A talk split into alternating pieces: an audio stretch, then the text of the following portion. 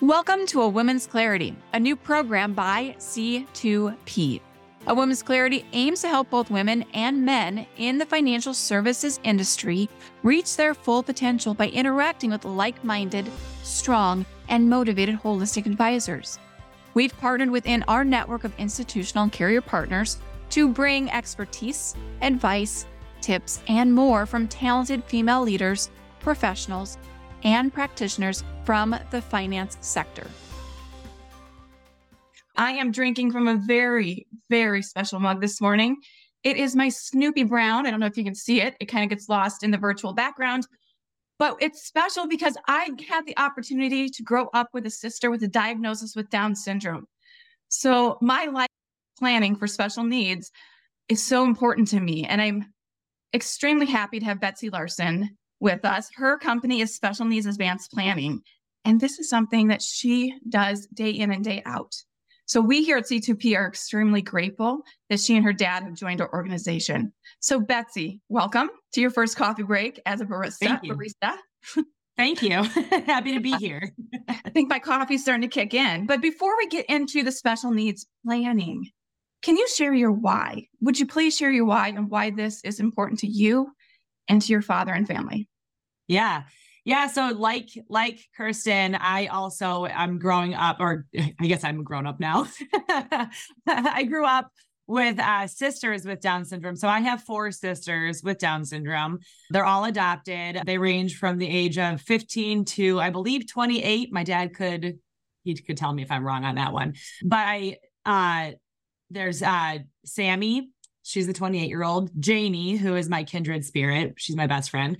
Uh, Agnes and Rosie, and they are the lights of my life. They've they've led me into everything that I've done from my high school senior project on Down syndrome to volunteering with the Special Olympics all through college, and then into my career as a uh, financial advisor for families with children or siblings with special needs.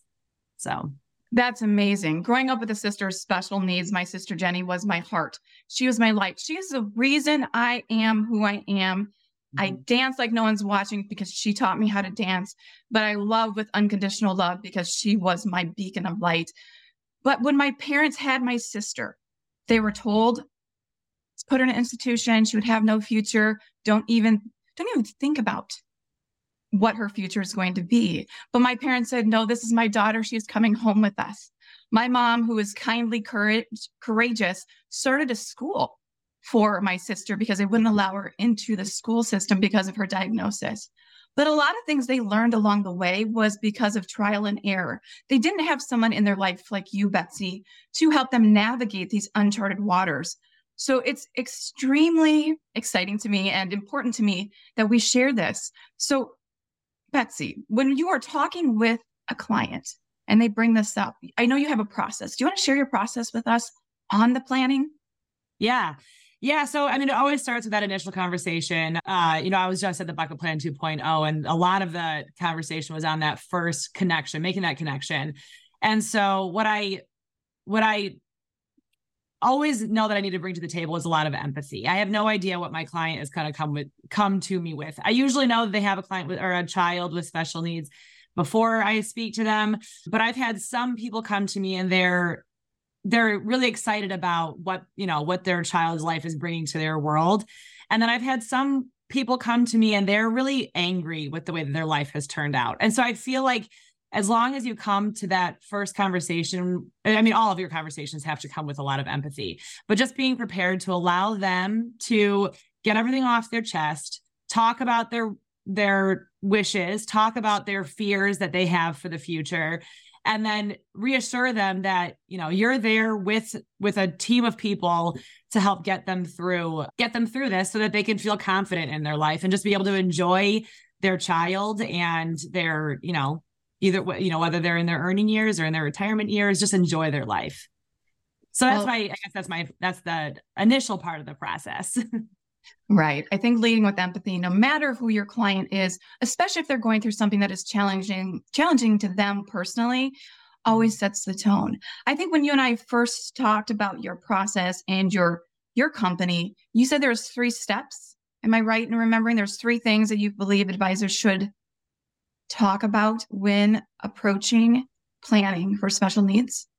Well, so there's uh, I don't know if there's necessarily three, but there are some key points that I that I definitely bring up. I we uh, obviously talk about the you know making sure that they are able to retire and live the life that they want to live while also being able to provide for somebody once they're gone or you know before that as well. Uh, we talk about the memorandum of, memorandum of intent, which is a key key document that we always put into, and now it would slip really nicely into that family estate organizer. It's a key document for transition planning, and then we also talk about just the the I guess filling all of the gaps, whether that is with the resources that they have accrued throughout their life or bringing in some means tested benefits if that makes sense uh, for their plan. So, when you're working with clients that have these special needs, there are different pieces that need to be put in place. Like my parents found out the hard way. Like they things happen and then they were told you can't, you don't have the power to make this decision for your daughter because you're not her legal guardian. Do you mm-hmm. want to walk through some of those documents that need to be in place for the, the, the planning because it is important because if you're not aware, it can almost devastate you because you're already dealing with a challenging situation. My sister was in the hospital and my parents couldn't do anything. Yeah. Yeah, that's one of the very first topics that I bring up with my uh, clients is getting that estate plan really locked down. Because yeah, once once your child turns 18, whether they have a disability or not, legally you're not supposed to ha- be able to talk about their medical their uh, you know, it's all the HIPAA violations. So what we do is we give all of our clients something called an ICE key. And it's a little USB port that we can you can attach to their keychain, and it is it, we put on the power of attorney that we get drawn up for the for the child and the parents. Or if guardianship makes sense, we put the guardianship paperwork on there.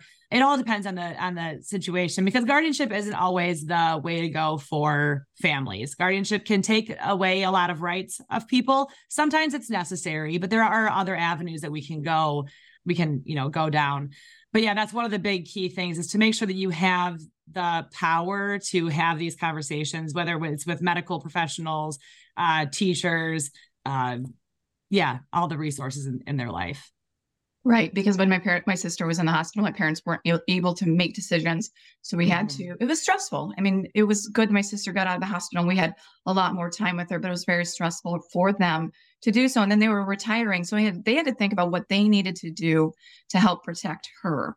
What kind of what kind of accounts? What kind of financial planning do you can you do for those with special needs? Like my sister was on Social Security, so we were very limited on what we could give her, allow her to have. So mm-hmm. do you want to expound on that? I know it depends on each state. Iowa yeah. was a very is, is a different state. So can you share with that as well? Yeah. So, I mean, all different, uh, you know, there's different types of accounts that you can use. But one of the key ones, because a lot of my planning, I, I really lean hard into independence for the individual with special needs. You know, as much as we possibly can give them. I'm not saying that they need to go live on live on their own, make, you know, get their own job and that's how independent they have to be. But as as much independence as we can give them, that's what I'm going for. So there's the Able account, which I love. I think the Able account is really wonderful. I think that it was, I can't remember the year it was created, but what the Able account allowed a person with special needs to do is to save money because that's been a huge, I, I would say it's it's a it's been a uh, scar on people who are trying to plan with uh, plan for children with special special needs that and if they are going to end up needing healthcare through the government or SSI, like your sister had, they could only have two thousand dollars worth of resources at any you know at, in any in any month and very very very limited income. So it really has prevented families from being able to save for their children or even those kids from being able to or adults being able to work and save up. So what the Able account has done is it's, it's an avenue where you can save money inside of it and it grows tax free and the distributions come out tax free as long as it's for a qualified disability expense.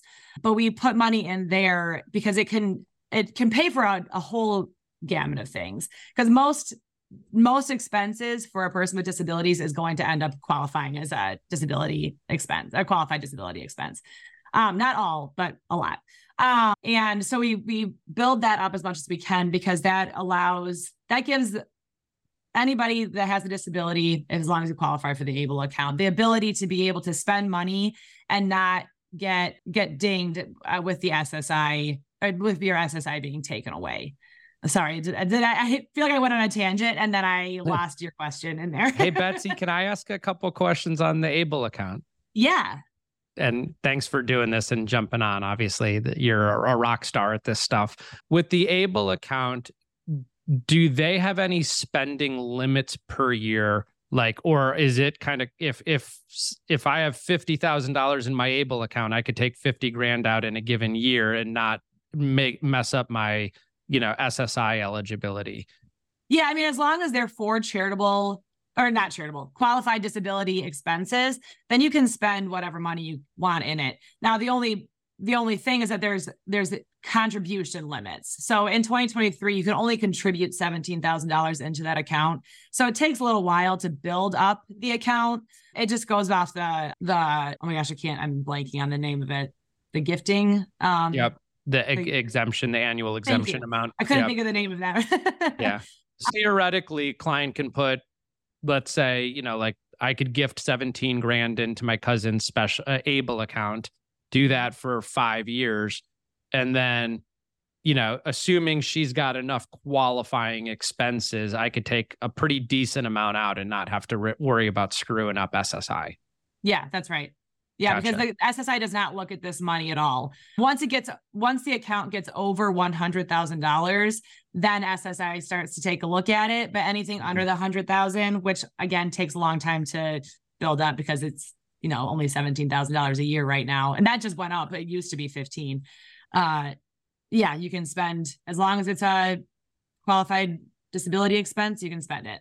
And is there, I'd imagine qualified disability expenses are listed on the IRS website, just like qualified educational expenses are for a 529 or something like that. Yeah, it's a little bit more vague because different expenses are are going to be a qualified disability expense for some people where it wouldn't be for others.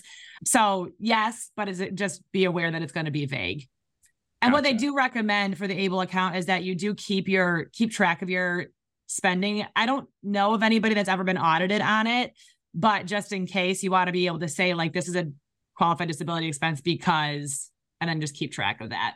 And I think I just saw um, uh, somebody in the chat ask a question about whether or not it was if you can have more or multiple able accounts.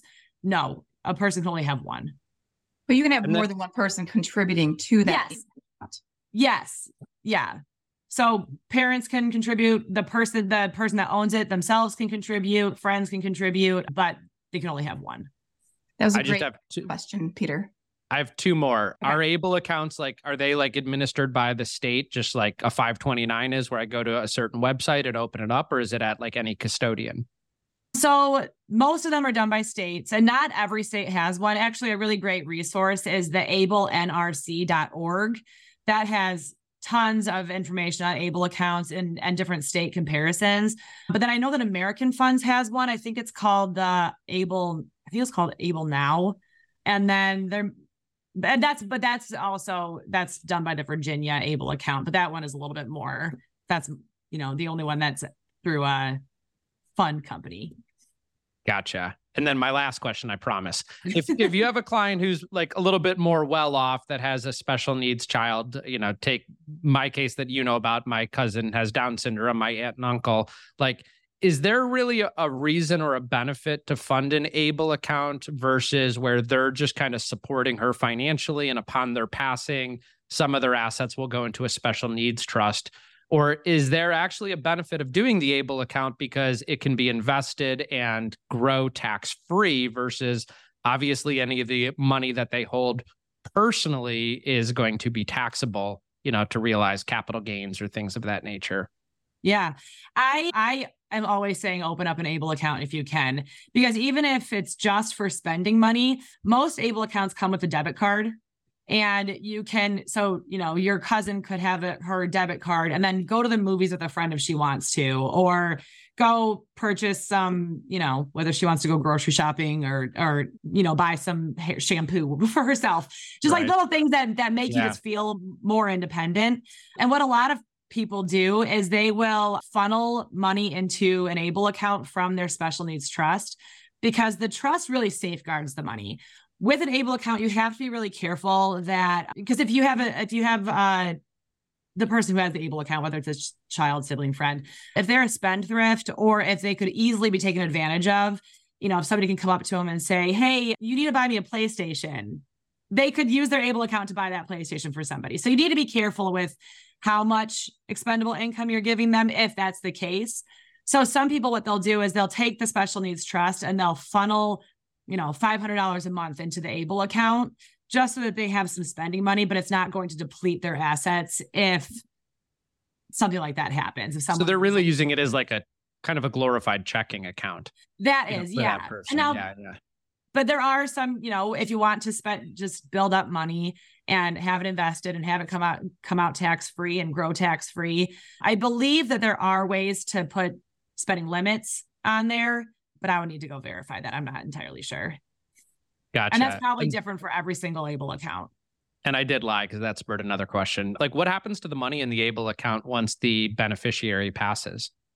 V- very good point. So Medicaid, or yeah, Medicaid gets first dibs at that. So gotcha. after a person passes away, if they have an able account, Medicaid gets to say, "Oh, you know, you have to pay us back so much money because we we had all these, or we you know, had all these right. resources for you.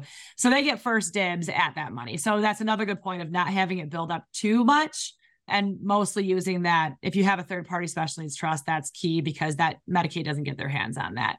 So yeah, Medicaid gets first dibs. Gotcha. So it's important not to overfund an able account. Yes. Great questions, Dave Alison. Thank you so yeah. much for coming on.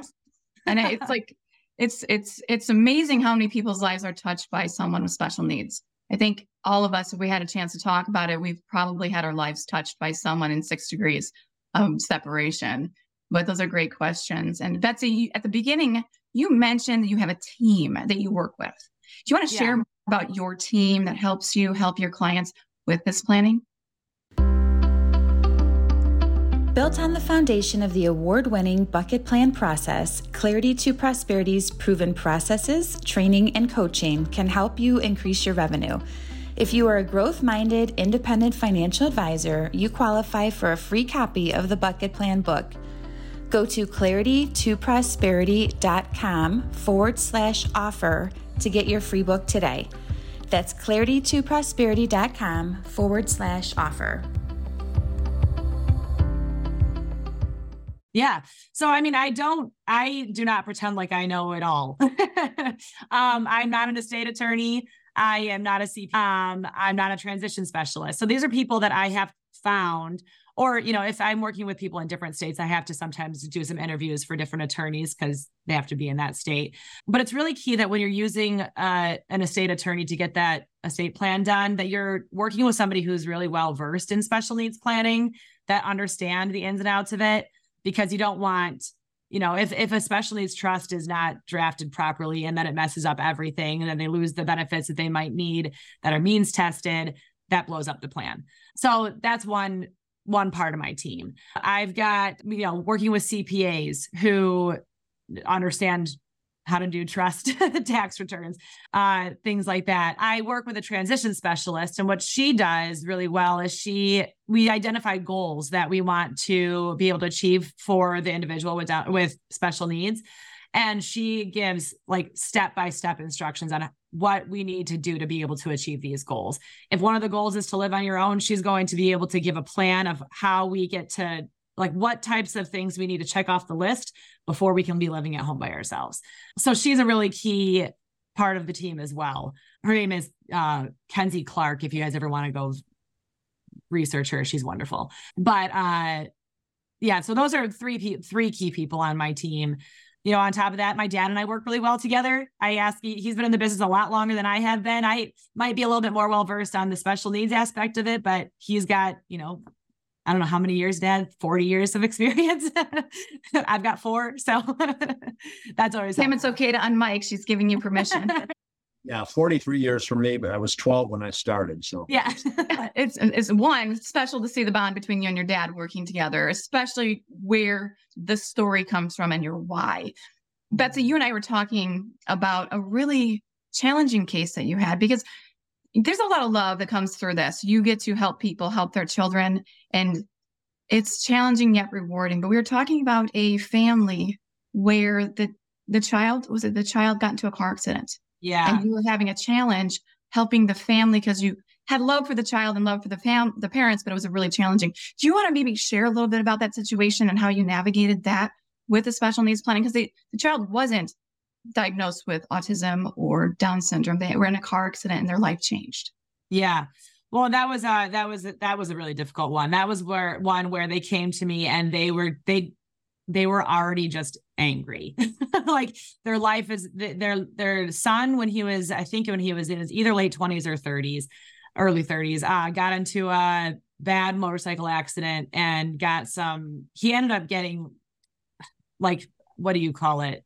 I don't think it was quite schizophrenic. It was one of those it was one of those brain injuries where there's not necessarily a like a real diagnosis for it. It's just that now he's got PTSD, he's got uh, bipolar, he's a little bit schizophrenic, and he it was really difficult because he continued he would continuously sue his parents for money and it was costing a ton of money for them and like legal fees and just trying to protect their own really their concern at that point was like protecting their own assets because they were so afraid that he was going to get them all. And that was a really difficult one because the ABLE account wouldn't have worked for him because he's over 26 because that was another part of the able account is in order to qualify you have to have your disability start before the age of 26 and uh it, that that was just a really that was one where i had to bring a lot of empathy to the table and just let them be and i not, not take it personally because they weren't mad at me i didn't you know i didn't do it but they came to me just very